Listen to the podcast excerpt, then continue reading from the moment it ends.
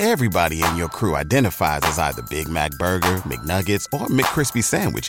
But you're the filet fish Sandwich all day. That crispy fish, that savory tartar sauce, that melty cheese, that pillowy bun. Yeah, you get it.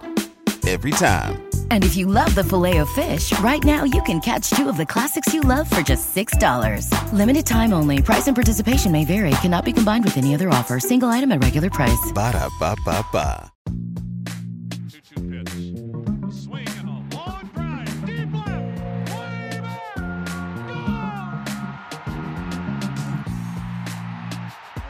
Everybody. Another Baseball America podcast. JJ Cooper. And for the first time here on the Baseball America podcast, I want to introduce to you all Jeff Ponce, our newest BA staffer. Very excited to have Jeff uh, as part of the team. And we wanted to kind of celebrate that. Jeff started yesterday, I believe. It feels like, you know, in a good way, it feels like it's been longer than that. But Jeff started with Baseball America yesterday, and we wanted to do kind of an introductory podcast. But when we do an introductory podcast, we're not going to just sit here and talk about it, you know, ourselves and all. What we're going to do is, is as we do here at BA, is we're going to dive into the nitty gritty because it is 40 man roster protection week.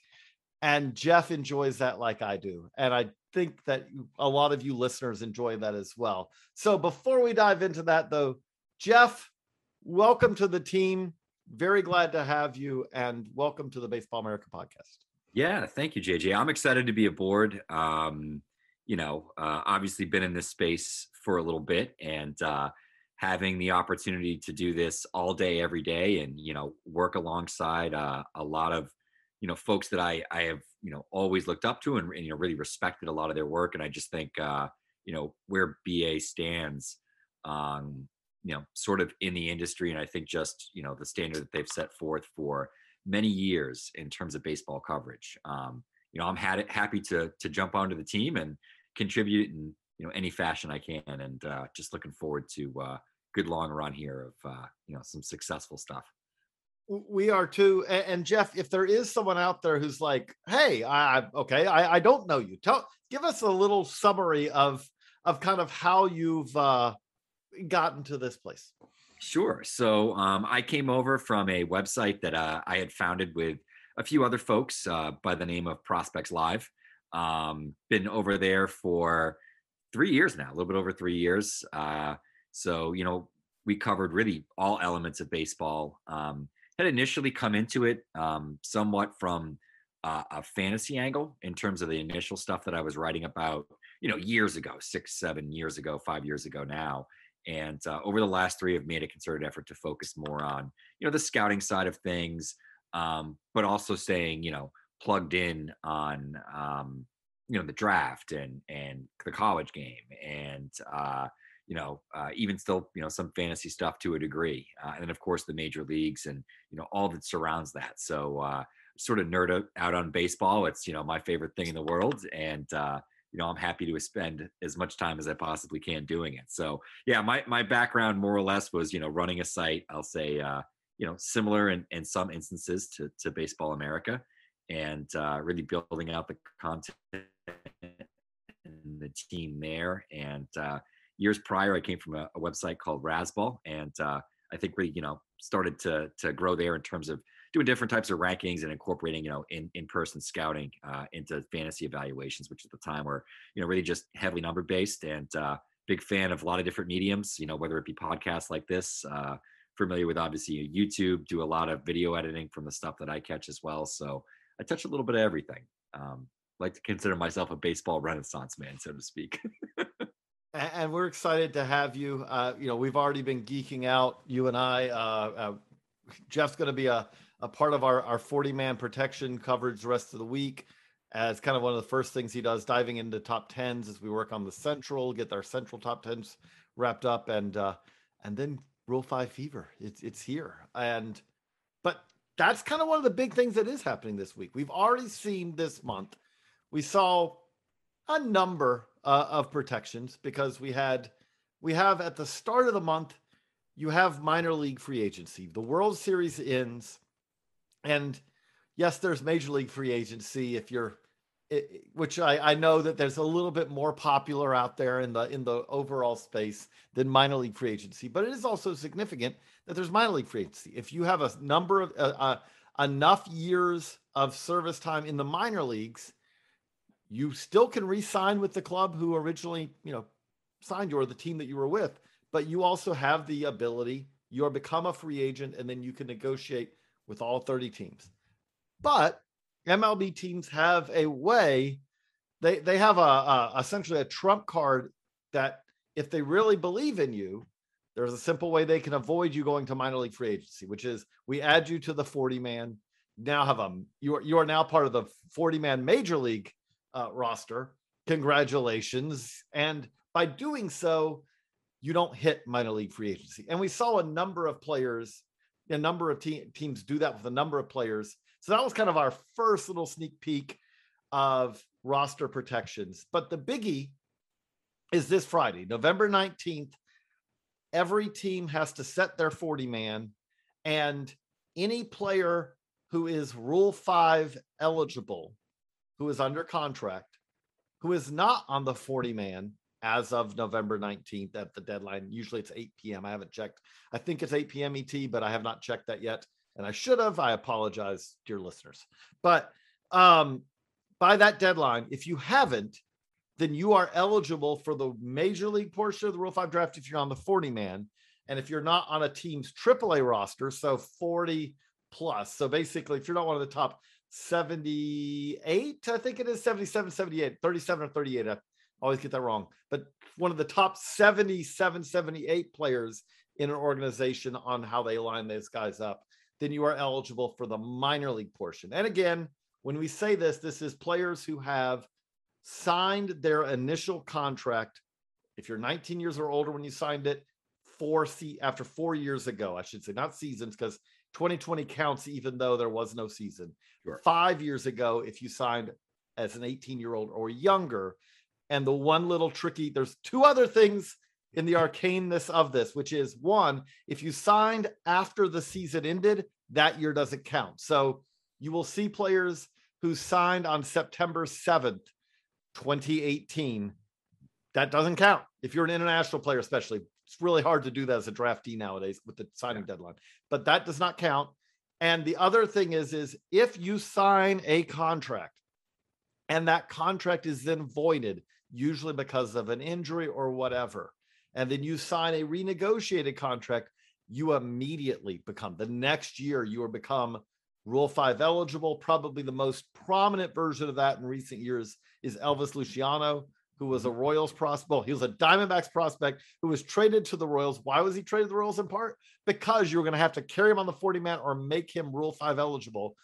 The Royals didn't protect him. The Blue Jays did take him, even though he had basically not pitched above uh, rookie ball kept him on their roster all year, and he's still a Blue Jay because of that.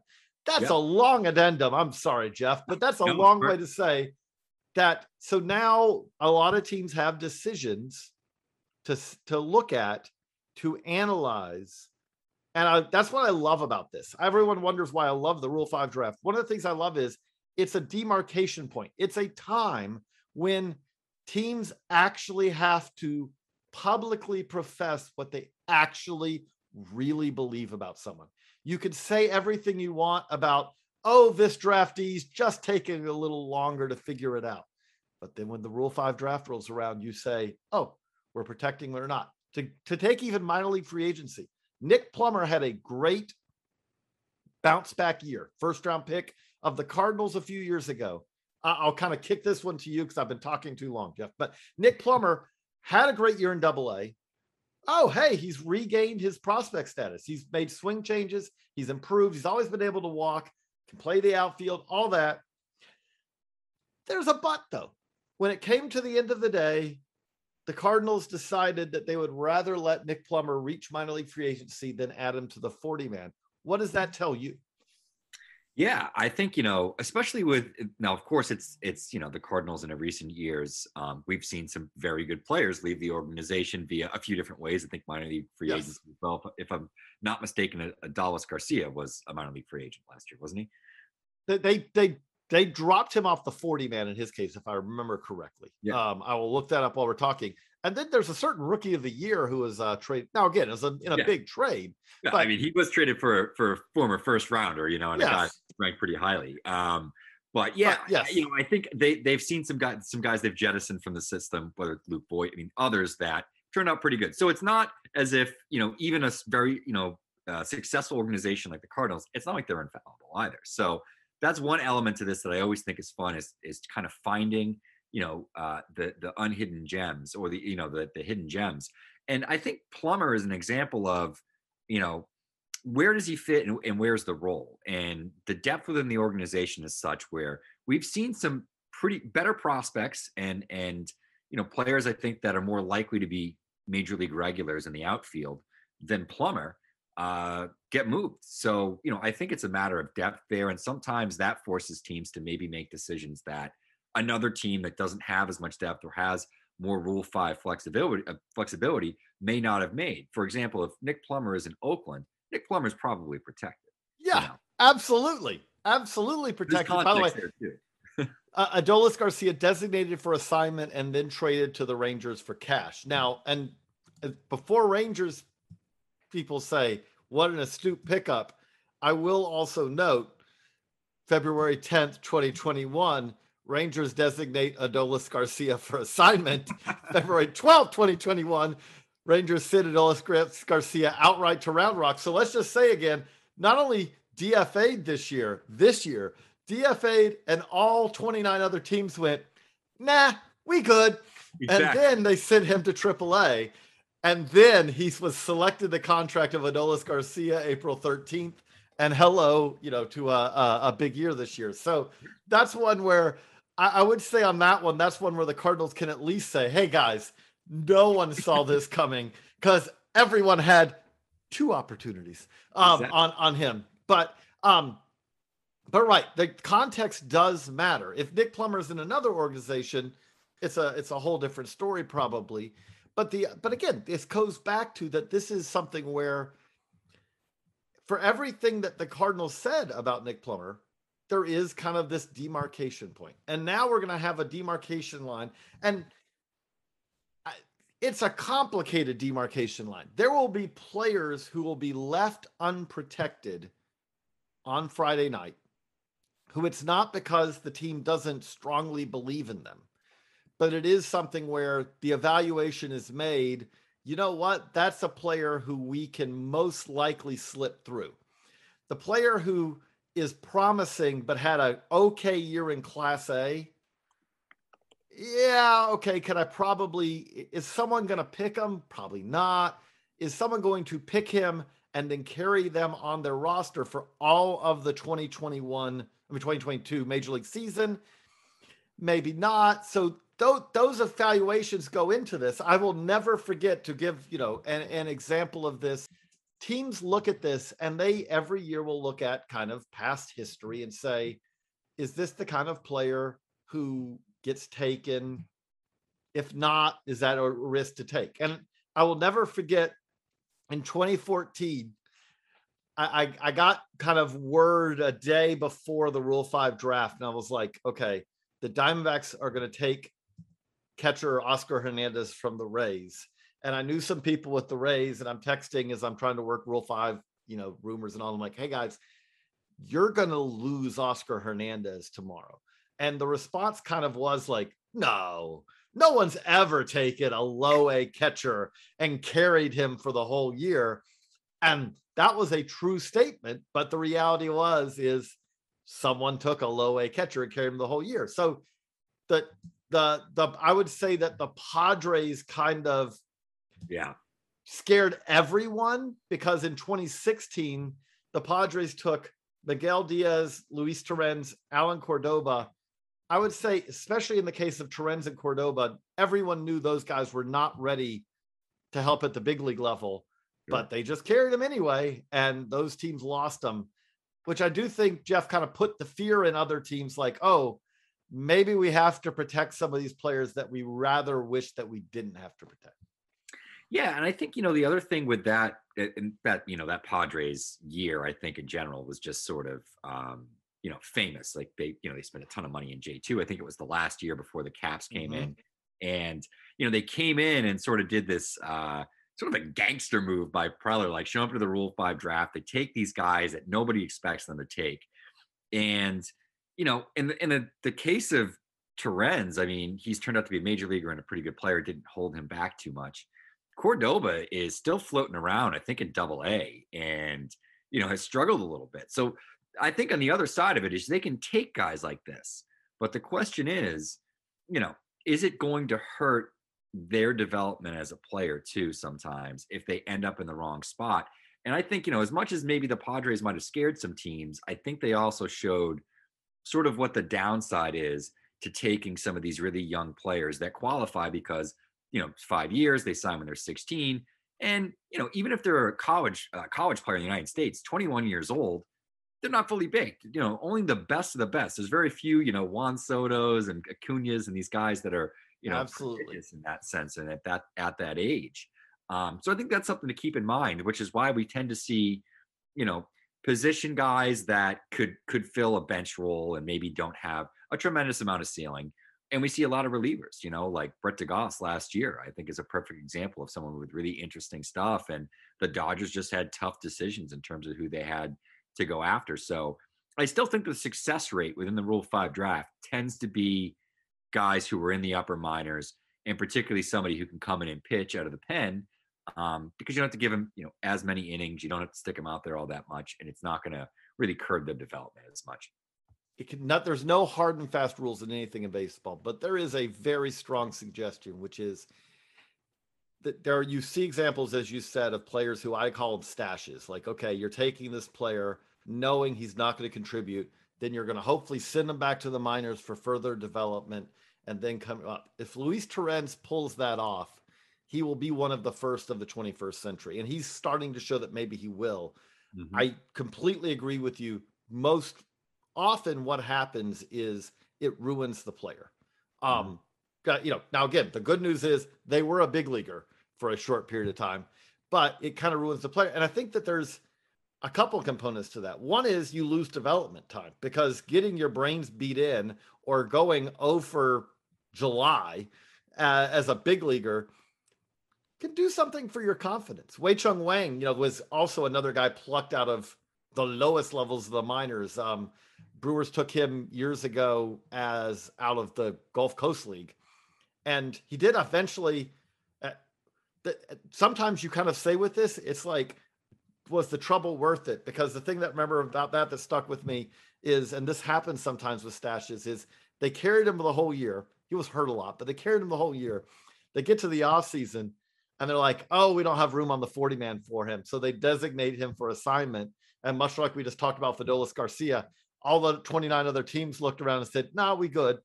And so he stuck with them, you know, gutting through waivers and being dropped from the 40 man. And then the question becomes, if that was the case, would you have been better off not carrying him on your roster and just working out a deal with the club? You know, like, okay, look, we don't want to carry him, but if you don't care that much to have him back, can we work out a, a deal to keep him or something?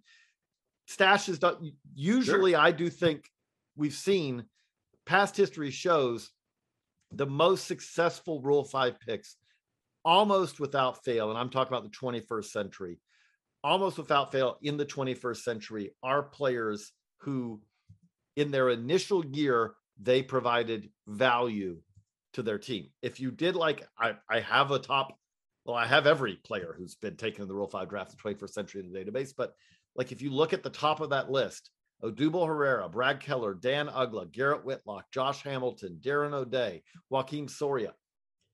A lot of those guys had staying power too, but sure. that's your list of top performances in their debut season. If you said career, you know, career war, having a negative war in your debut season and then going on to having success, the best examples I can give you are Wesley Wright, um, Joey Rickard.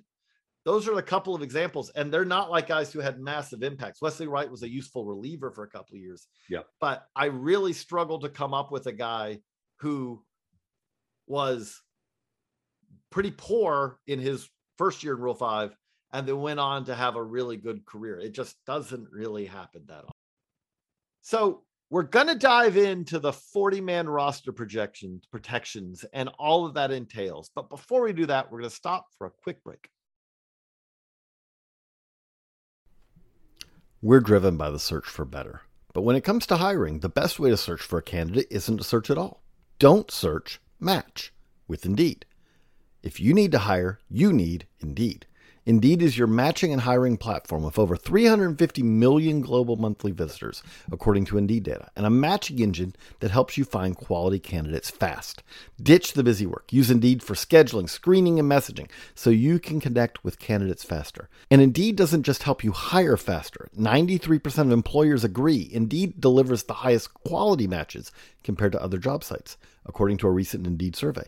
What I love about using Indeed is how it does a lot of that organizational work for me. I can sort through candidates, I can respond to them, I can schedule interviews all through Indeed. Leveraging over 140 million qualifications and preferences every day, Indeed's matching engine is constantly learning from your preferences. So the more you use Indeed, the better it gets. Join more than 3.5 million businesses, including Baseball America, that use Indeed to hire great talent fast. And listeners of the show will get a $75 sponsored job credit to get your jobs more visibility at Indeed.com slash Baseball America. Just go to Indeed.com slash Baseball America right now and support our show by saying that you heard about Indeed on this podcast. That's Indeed.com slash Baseball America. Terms and conditions apply. Need to hire? You need Indeed. And we're back. So looking at it now, because we got 40 man protection time, which is kind of the start of this. What are some teams we we wrote about this a little bit, and we're going to be writing about more the, over the rest of the week. But Jeff, who are some teams that jump out to you that you see as having interesting decisions to make? Sure, and you know we talked about you wrote about it the other day. I think you did a good job of you know highlighting uh, two teams in particular that I find to be um, probably the most intriguing. I actually would argue it's one of the more intriguing sort of conversations of this offseason, especially with you know uh, some labor stuff looming. Um, but mm-hmm. Tampa Bay and the decisions that they have to make because they have a ton of talent, and the same thing with Cleveland. And I think this is sort of uh, the other side of the coin um, when it comes to drafting and developing players really well. Um, these are two organizations that do that well, and they do it well not only you know uh, domestically but internationally as well. And you know when you have international players that do develop well, uh, and sometimes guys, you know, we'll see this, you know, with um, uh, uh, the Rays, for example, some of the guys that they have to make decisions on. You know, they might have been available last year. 2020 happened. We see 2021. It's two years of development you know, and let's say that they were, you know, headed on an incline in terms of where their development has gone uh, a lot of those guys can make a big splash and be non-considerations one year and then all of a sudden seem to be slam dunks. And that really makes things difficult when you do draft well domestically because then you have a collection of 9 to 10 players which I think both of these teams do and you have to shoehorn the best players into a handful of spots and there are going to be good players that go unprotected from each of those organizations. And this is something where we, we see it every year at the trade deadline, but also it is it's it's not just a decision that teams have to be thinking about come November. Ideally, you are prepped on this and you look at this in July. So at the trade, like the Yankees did this. Like the Yankees are a team that kind of consistently gets rated come Rule Five time. Another team that that generally has a lot of prospect depth. And you look at the trades that the Yankees made, and the, look at the trades that the Yankees often make. You look at trades the Rays often make. Look at the, what the pot. I think the biggest example of this is look at what the Padres did last year, and I wrote about this at the time, where the Padres were trading players that were essentially they came into 2020 knowing that they had more prospects than they had a really good farm system at the time. And it's like, nope, we're not going to be able to protect everybody by the time the protection deadline rolled around in last November, they were good. How did they do that? Well, they kept trading in every one of these moves they made. They traded a volume. Almost all the prospects they traded were players who were going to either were already on their 40 man or Luis Torrens, by the way, speaking of, you know, was one of those guys, but or was someone who was going to have to be either added to the 40 man or left unprotected. I interestingly, not ironically, but interestingly, Joey Cantillo was one of the guys who was not part of the had to be added last year, but now he's a player who I would say fits who was acquired in Cleveland in one of those trades the Clevinger deal. But now Cleveland's having to decide do you know, do we want to protect him or not? I don't think they're going to. But again, you you can trade, hey, if we have a surplus of six, eight guys more than we're going to be able to protect, maybe we include two, three, four of those guys in trades and essentially either use it to improve our big league club or to po- po- postpone that decision. You can trade a prospect who is facing a protection decision to acquire someone who was signed, drafted in 2019, 2020, 2021, and you've avoided that decision for a while.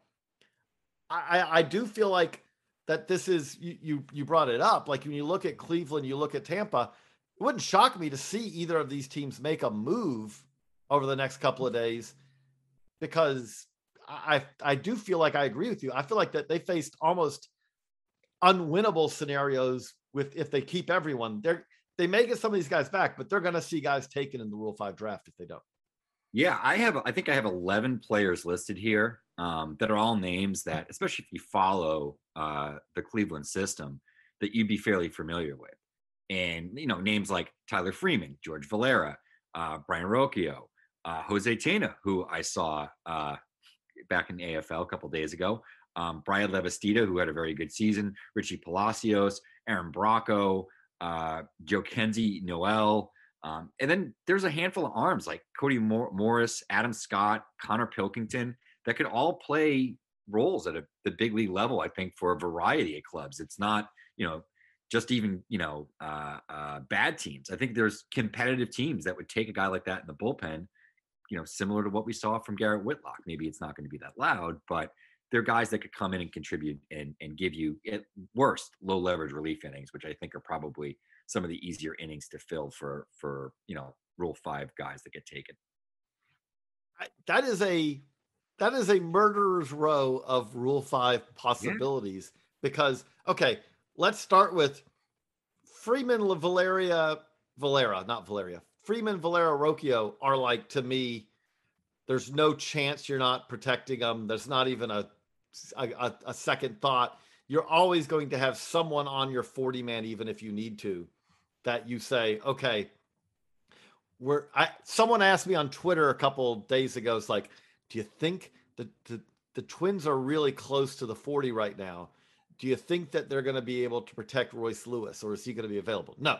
The the number one draft, the number one pick in the 2017 draft is not going to be left unprotected in his first year of protection decision so that Kyle Garlick can remain on the Twins roster. I, I'm not picking on Kyle Garlick or Charlie Barnes or players like that, but there are players where you're like, okay, this is not a decision that we have to make. This one's done. But you bring up Tena. Okay, I can easily construct a case where Jose Tena could fit as a Rule 5 pick. And now it depends on kind of a lot of that comes down to how much do I value a glove in a backup versus how much do I value a back? Because the same thing with Richie Palacios. I could easily construct a sure. case. And I and the thing about it is, is I think these players are better than some players I can think of in past years who've been taking the Rule 5 draft. We didn't even mention there Steven Kwan, I who I say, think is better than some of the outfielders yeah. that have been taken. I, I think I would protect Steven Kwan. You know, there's there's a lot of uh, intangibles there, you know, across the board that he's always possessed, dating back to his amateur days. You know, Oregon State was part of that team with Madrigal and you know Adley and, and others. Um, and you know, he really optimized his his swing path over the shutdown and then you know coming back from injury. And despite not a lot of strength and not a lot of raw power, he has a sort of innate bat to ball and barrel control that allows him to elevate on pitches when he needs to, when he gets something on the inside that he can turn on. That unlocked an entire, you know, element to his game that he didn't possess before that really takes a guy from hey, a good fifth outfielder, fourth outfielder. He can play a bunch of different spots. He can steal if you need him to. If you need a guy to get on base late in a playoff game, you can do that. He could be that Swiss Army knife. Now he's in the picture of this could be a, you know, an everyday regular. This guy could be your everyday left fielder for a couple years or whatever. Um, and I think in an organization that struggled to find outfielders, Kwan for me makes sense as a guy that you protect because he easily could go to any the 29 teams and stay in the roster. To, to give an example, the Cleveland lost Ka'ai Tom in the uh, in the Rule Five draft last year. He was picked by the A's. Mhm. Now they're different players. Ka'ai Tom has more thump than Steven Kwan, but Steven Kwan can play center field in a way that a plausible center field, something Ka'ai Tom cannot. Steven Kwan is younger. Steven Kwan has more bat to ball skills. That's just an example of a guy who's been taken quite recently. Um, you know, another guy who I kind of think Victor Reyes was significantly younger than Steven Kwan when he was taken by the Tigers a few years ago. But again, when you say, well, why was Victor Reyes taken? It was because he had hitting ability. I mean, Yeah. yeah, and some defensive versatility. Again, these are never going to be perfect analogies, but but okay, now you said like then we we jump from that to like someone like Jhonkensy Noel, and you just have to ask with him. We talked about the Padres have kind of ruined it for teams. If Noel didn't get, if was left unprotected and didn't get picked, which I would find to be unlikely, it would be because he does not have any experience above Class A. And mm-hmm. even at Class A, he has 250 at bats, basically not even 300 plate appearances of Class A experience. That said, okay, now that we've gotten that out of the way, he did hit 340, 390, 615 at Class A this year. so the guy's getting taken if he's left unprotected, I think, because yes, you know everything that we just said about stashing a player. Sure, absolutely. You may ruin his development. That said, few players set leagues on fire in 2021 like Noel did. And this is what the the problem of these decisions is going to be is you just listed off we're talking like 11 players i don't care what cleveland does unless the guardians i'm having you know like unless the guardians make multiple trades some of these players are going I, I have to factor in one other thing this isn't a team that's looking at 2022 and saying strip it to the to back to the studs. We're gonna, you know, pull off all the drywall and we're doing a complete rebuild. They're gonna try to be competitive, which adds to the fact we can talk about this when we get Tampa Bay and these other teams. If you're competitive, the goal's not to get to 40 on November 19th. Hmm. Because if you're at 40 on November 19th, what are you doing for all the offseason moves that you anticipate doing? Because these are teams that you would expect are going to add. Okay, admittedly, I don't think that they're going to add any $200 million contracts or anything like that, but in either of these cases, but they're teams that will likely add free agents over the Sure. offseason. So you're really going to, at some point, realistically, you only have 36, 37, 38 roster spots to play with. Yeah, and I think the other element to this too, and, and maybe it's you know Noel might be a good example, but he's also somebody that has value in a trade. That you know, if you say you want to take that 40 man spot and you have a couple other prospects you can package to then add a player, you know, that you feel is cost controlled and whatever it fits all the boxes that Tampa and Cleveland want. Um, he's a valuable trade piece. And for a lot of the teams they might be dealing with, they don't have as many like hard 40 man roster decisions yet because you know they don't have enough major league regulars that protecting prospects is as much of an issue. So i think that's another sort of wrinkle to all this too there's there's even value within some of the younger players you keep just in terms of keeping them in your organization avoiding any situations and um you know i think maybe perception wise to some other teams you know it might also be viewed as uh you know this is this is one of our better prospects and somebody that we've taken extra precautions to keep in our organization because we value the talent that much. So um, just as we continue to read the tea leaves here. So you mentioned Cleveland I- again. Tampa as you also highlighted to me, very much fits into this a- as well from the standpoint of okay, how do you protect everyone? And the the simple, you know, the simple answer is is you're not going to be able to. Hmm. Um, and again, this is where you see trades happen, where interesting. I'm going to probably butch, butcher his pronunciation, and I apologize. But Calvin Faucher, I believe, is how it's pronounced. Pronounced. But he was part of the trade, the the Joe Ryan, Drew Strotman, Nelson Cruz trade. Which, by the way, I I credit Tampa Tampa Bay on this as well as anyone. They are the masters of the. Oh, by the way, while we're doing this, there's someone else. Wait, wait, what's his name? Hold on, let me see. Yeah, can we get this guy too? I would say if I'm making a deal with the Rays, whoever that first guy they ask for, and maybe they do it cleverly, and it's like it's the second guy they ask for, but whoever the first guy they ask for is, I say no. Like if it's a guy who's in the DSL who I, as GM or president, has never even heard of, I reflexively say no because do know they're going to have had multiple people who've seen that player. And I, the, the, the best example of this in recent years is, is like a couple of years ago, Cristopher Sanchez is one of those guys who the Rays look at and go, we're not going to be able to protect this guy, but he throws hard. He's got he's got major league reliever written all over him. Hey, Philly, we'll work a deal. You have roster room on your 40 man. We don't. We will trade you Cristopher Sanchez. Okay, let's do that. That's good. Who do you want in return? Oh, I don't know. Let's see. You know, there's an Australian that you guys just signed. I think he's played a little bit in the Gulf Coast League. How about Curtis Mead? How about that's, you know, he's a long ways away. So they did a trade. And here we're sitting here, and Cristopher Sanchez, to his credit, that is a big league reliever. He has made the majors, pitched in the majors as a reliever. Curtis Mead has turned himself into one of the best hitting prospects in the Rays organization, has a pretty rare combination of bat to ball skills and ability to hit the ball really hard. Some defensive questions, but that's a top 10 prospect, maybe edging towards being a top 100 prospect in all of baseball. And that's a perfect example of, oh, let's kick the can down the road. We'll have to make a decision down the road.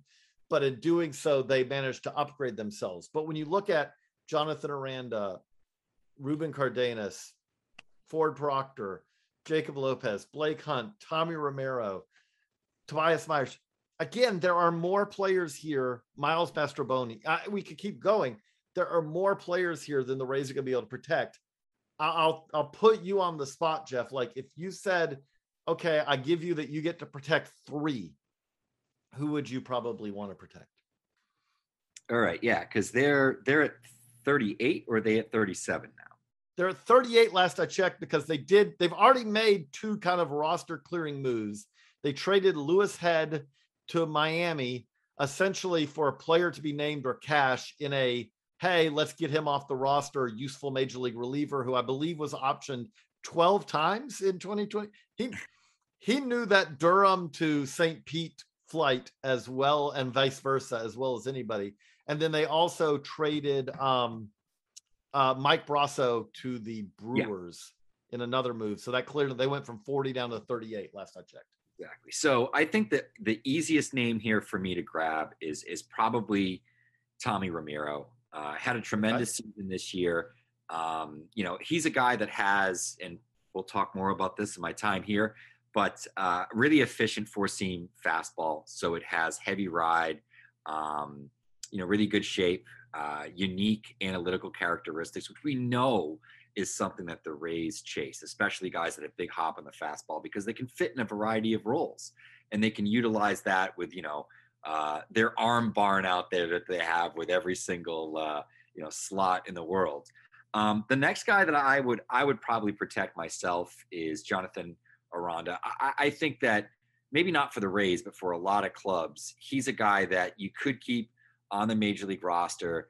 Um, you know, he's a in a above average to plus bat to ball guy in terms of his contact ability, and he's one of the few guys that that really pairs um, plus raw power and you know good exit velo data um, with the ability to you know put together really good uh, uh, plate appearances. You know, he works counts. Um, he's not you know overly passive, so he kind of balances that aggression and passiveness. And he's sort of a data-driven second baseman defensively, so I think that's fine. Uh, but he has the bat for it for him to stick in the majors right now. And then I think the last question comes down to Proctor, Tobias Myers, maybe even Blake Hunt, um, and Ruben Cardenas. Though um, personally, I'm a little less into that archetype as it's, uh, you know, um, very, very much like Renato Nunez, where it's not a lot of walks, it's very aggressive, and he's got, you know, big juice in the bat. You know, there's big monster juice, there's plus power easily. Um, so his game's kind of predicated on that. I think guys like that tend to go into the Rule Five draft. I think Oscar Gonzalez is another one from Cleveland. Yep, uh, it's available in a similar vein. So for me, I, I personally would would struggle between Proctor, who I think is a really interesting utility guy because he can play pretty much everywhere on the field. Uh, might even be able to pitch and uh, you know sort of uh, uh, uh a pinch situation when you're when you're down by a bunch of runs or whatever. But um, the guy can literally play every position on the field. I think he played eight positions this year. Might have played might have played all nine. I can't remember. But Proctor is really versatile. He can hit a little bit, but I really like Tobias Myers. Uh, really interesting fastball. Um, you know, one of these guys like Ty Romero, there's a ton of hop. It's a really efficient shape. Doesn't throw particularly hard, but he's got really unique release characteristics, once again, which is something that the Rays chase. Uh, he's a sub six feet um, release height guy. He gets way down the mound, does a good job getting downhill. And I think he's got really clean mechanical uh, uh, operation where there's just a lot I like about Myers. Secondaries are all sort of 45s and 50s, but with a good fastball, that can work. So for me, I think I would end up protecting Myers and uh, trying to figure out a trade to get Ford Ford Proctor onto the roster.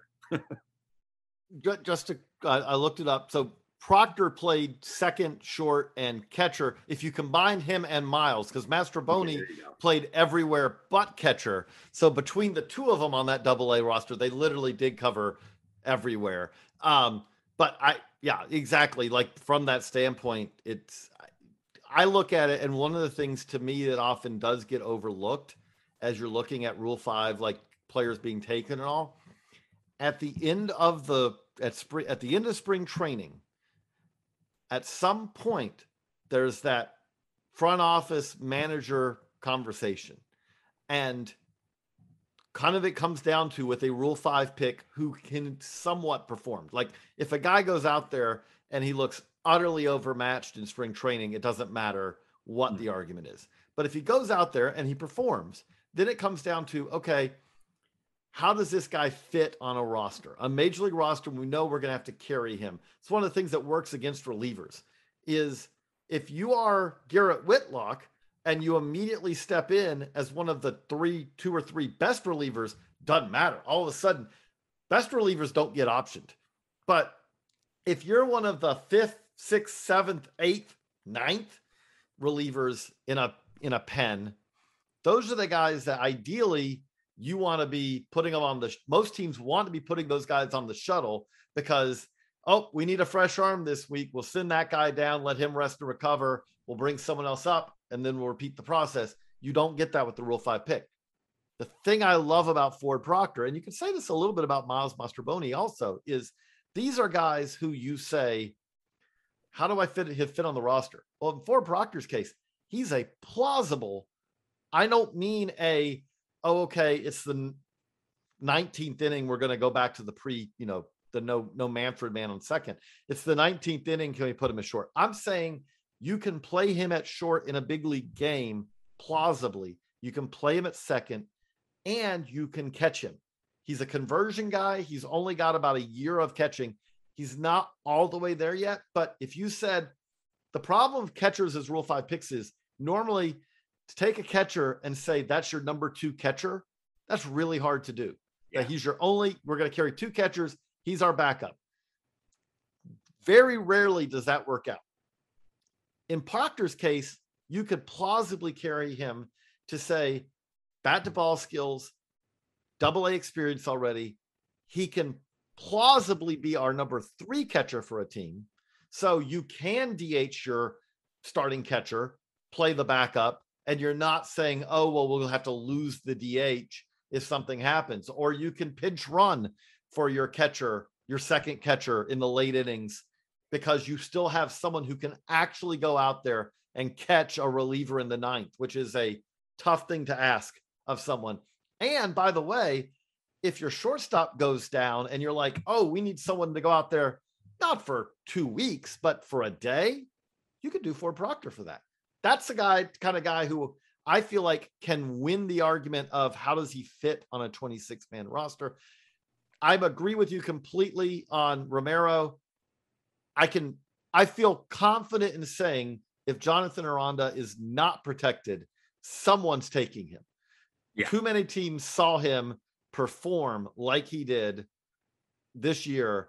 Yes, is there uh, defensive questions with him? I like how you put it. He's pull, he's passable at second. If you said it's a strikeout pitcher on the mound, we're going to shift. How many balls are really going to be hit to second base tonight? He can play a solid, like, okay, we put him at first base today. He, yes. Can he play third? Uh, yeah. Okay. You know, like he can, he can play multiple positions. You just don't really want the ball hit to him out there. But Yeah. there's a bat, there's all that. Again, this is what's fun about this is like these are players who all have plausible paths. We didn't even get into some of them. Like again, Blake Hunt. Blake Hunt, this is what the pirate the Padres did in that the Padres traded Blake Hunt in the Blake Snell trade. And what did they do? They gave their 40 man roster problem down the road to the Rays. And now the Rays have to look at this and say, okay, especially they have to look at it. They just added René Pinto. Speaking of minor league free agents, they added René Pinto to the 40 man, their AAA catcher this year, who, by the way, would have been like slam dunk of all slam dunks as a Rule 5 pick if left unprotected, because he is a plausible backup. Like if if the Rays needed him to be their backup catcher this year, I think he can handle that. But when you already have, can you add Ford Proctor, especially can you add Ford Proctor and or Blake Hunt when hmm. You already have a starting catcher, you already have a backup, you already like that's a lot of spots for catchers. That's where we said that the working trades becomes an interesting part of the discussion for uh, you know, for Tampa Bay. So now I want to flip it though, Jeff. The flip side of that is is there are teams out there who let's just be honest, they're not agonizing over what decisions have to be made. I, Oakland, I'm looking at you. I'm not even going to ask Jeff what, like Oakland, last I checked, 28 players on the 40 man, not a whole lot of other guys who need to be added to that 40 man. But what are the teams out there that you look at that the flip side of this is it can be an opportunity. It can be a situation where you say, hey, either you're going to have some fun in the Rule 5 draft, but why not make it a little easier and save yourself the trouble by working a deal now? Because I I would argue that you if you are talking to the Rays, if you're talking to the Guardians, if you're talking to maybe the Pirates, there are teams out there where I, I kind of I, the way I would put it is is you should be able to trade 90%, not get a 50. We're going to trade you 50% of this talent to get back your players because you have roster issues. No, but Mhm. I would say 90, 95%. Like you and I know as we make this deal that we value both value this player slightly more than this player. That said, the player we're trading to clear off our roster has to go on the 40 man, which he will on yours and he can on ours. And the flip side of it is the player we're getting back, maybe we even like a little bit less than we like the guy we're trading, but he won't have to go on the 40 man for a couple of years. And so therefore we have solved our problem. Or you could work a two for one where we'll trade you two players who have to go on the 40 man for one player or things like that. You can, what are some teams that have opportunities to maybe be a little bit creative here? Yeah, and I think some of it is context too. Of you know, where is the organization? Are they going to be? So we'll look, look at two teams here, right at the top, but they both have seven to eight spots available: Baltimore and Boston. Baltimore has 32 on the 40 man right now. Boston has 33, pretty even.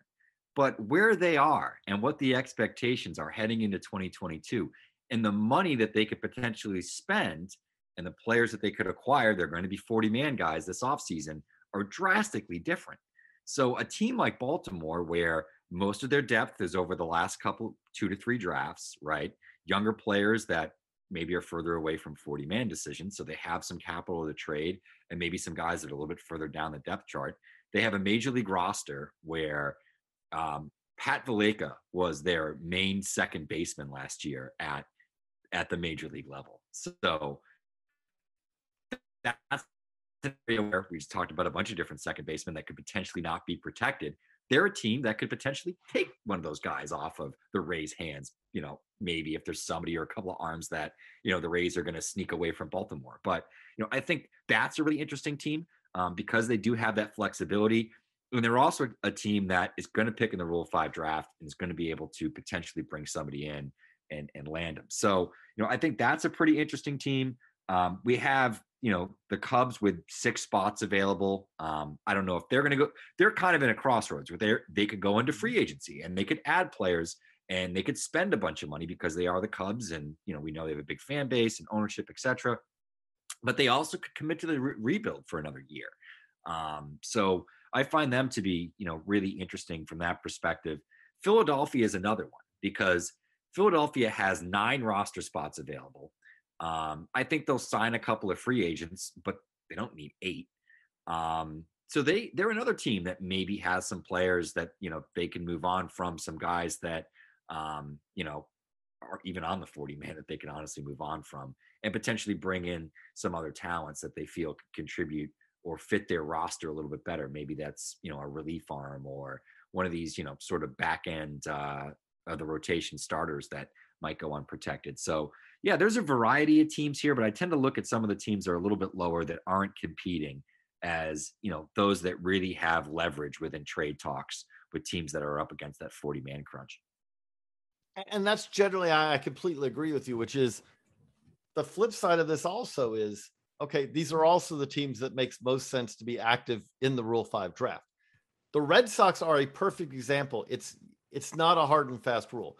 Boston got value out of last year's Rule 5 draft by acquiring a player who then went on to be one of the key relievers in their bullpen. So I don't want to make it sound like, oh, the only way that this works is if you're a rebuilding team to take a Rule 5 pick. Sure.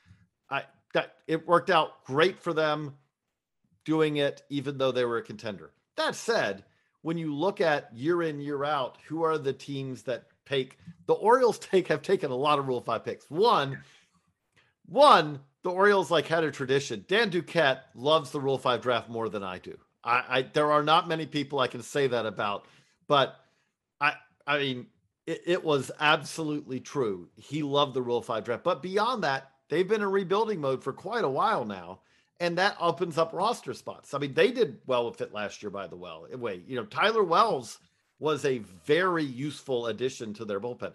They they didn't have a whole lot of the competition right now to earn a roster spot in Baltimore on a major league team is not the same. I, I, okay, pop quiz. I'm going to put you on the spot just to ask you to guess. I don't expect you to know this. How many pitchers do you think threw for Baltimore in 2021? Oh, um, I believe the number was above 40. It definitely was above 40. How I'm looking it up just to make sure that I'm not forgetting, I'm not thinking this wrong, but say something like 48. That, That's my final answer, Regis. So you go with 48. Yeah, it, it was 42. Oh, okay. Now, now think about this. Now, again, Pat Valaika did throw, Stevie Wilkerson threw. So, but they your first guess was really good. It was around 39, 40 actual pitchers.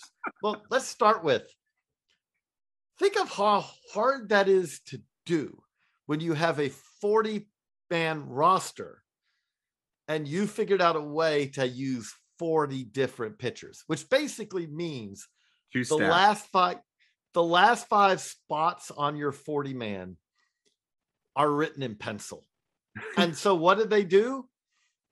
anytime anyone hit the waiver wire, take a look because the reality, the simple reality of it was if a guy was being designated for assignment by someone else, there was a pretty decent chance. Like, I, I think that if you set across front offices, when you look at the waiver wire, oh, who's who's hit the wire? The question you have to ask is, is this player better than who we have? And generally, the answer for Baltimore was yes, yes, he is. Yeah. And so they they they shuffled through waves of pitchers. But the same time with that, when you talk about the Rule Five draft, the 41st player on someone else's roster. The, again, you the Orioles are getting better as far as their farm system. But for one, it's still not that deep. It's more right now that has it, it's getting deeper, but they have some premium guys, is what's really made the difference, I'd say, right now.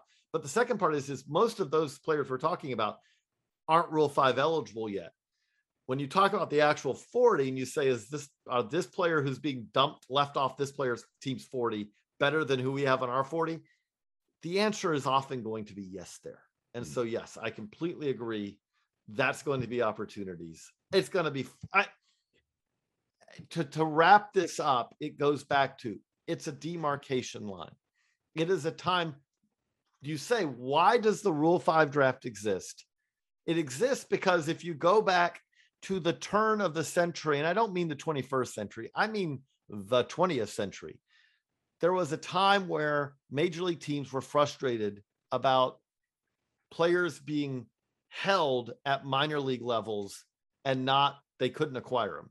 And Yep. minor league teams were frustrated because you were a a class a double A team or a class B team, and this player was in class C, and there you couldn't acquire him. And so a system was set up to help. I, I say to help the players, but let's be honest, they didn't set it up to help play. It was set up to help player movement, but it did help players because it allowed Sure. that there was a orderly way to move players up. Why does the Rule Five draft still exist?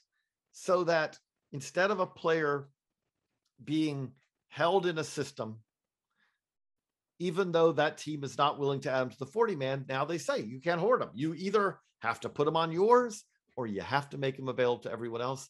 And by the way, we'll we'll probably geek out on our minor league Rule 5 draft preview, you know, in a couple of weeks. But the last thing I should say with that though is is that because I keep getting this question is is there going to be a Rule 5 draft since the CBA does expire uh, December 1st without a CBA free agency and all is going to go into base probably be stopped. There probably will be a lockout at that point. It's not a strike if it's in the offseason. That's a lockout implemented by the owners. But I would say there still is a chance. I shouldn't, I'm not going to say certainty, but in 1994, the, the World Series was canceled. Everything was stopped. But that December, they still had a Rule 5 draft. So we do have precedent that even during a labor dispute, that's something that still can happen, partly because technically, if you get really to the the core of it, these players are not party to the CBA yet. Hmm. To be eligible for this, you're not on the 40 man. Now, the minute you're selected, all of a sudden that changes. But that and the minor league portion of it, you're not part of the 40 man roster. So this does not, the minor leagues are not part of this labor dispute. There is no collective bargaining agreement for non 40 man players in the minors.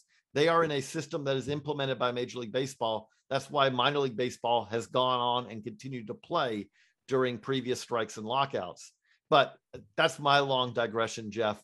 But, to wrap this up, anything that we didn't cover that you wanted to cover?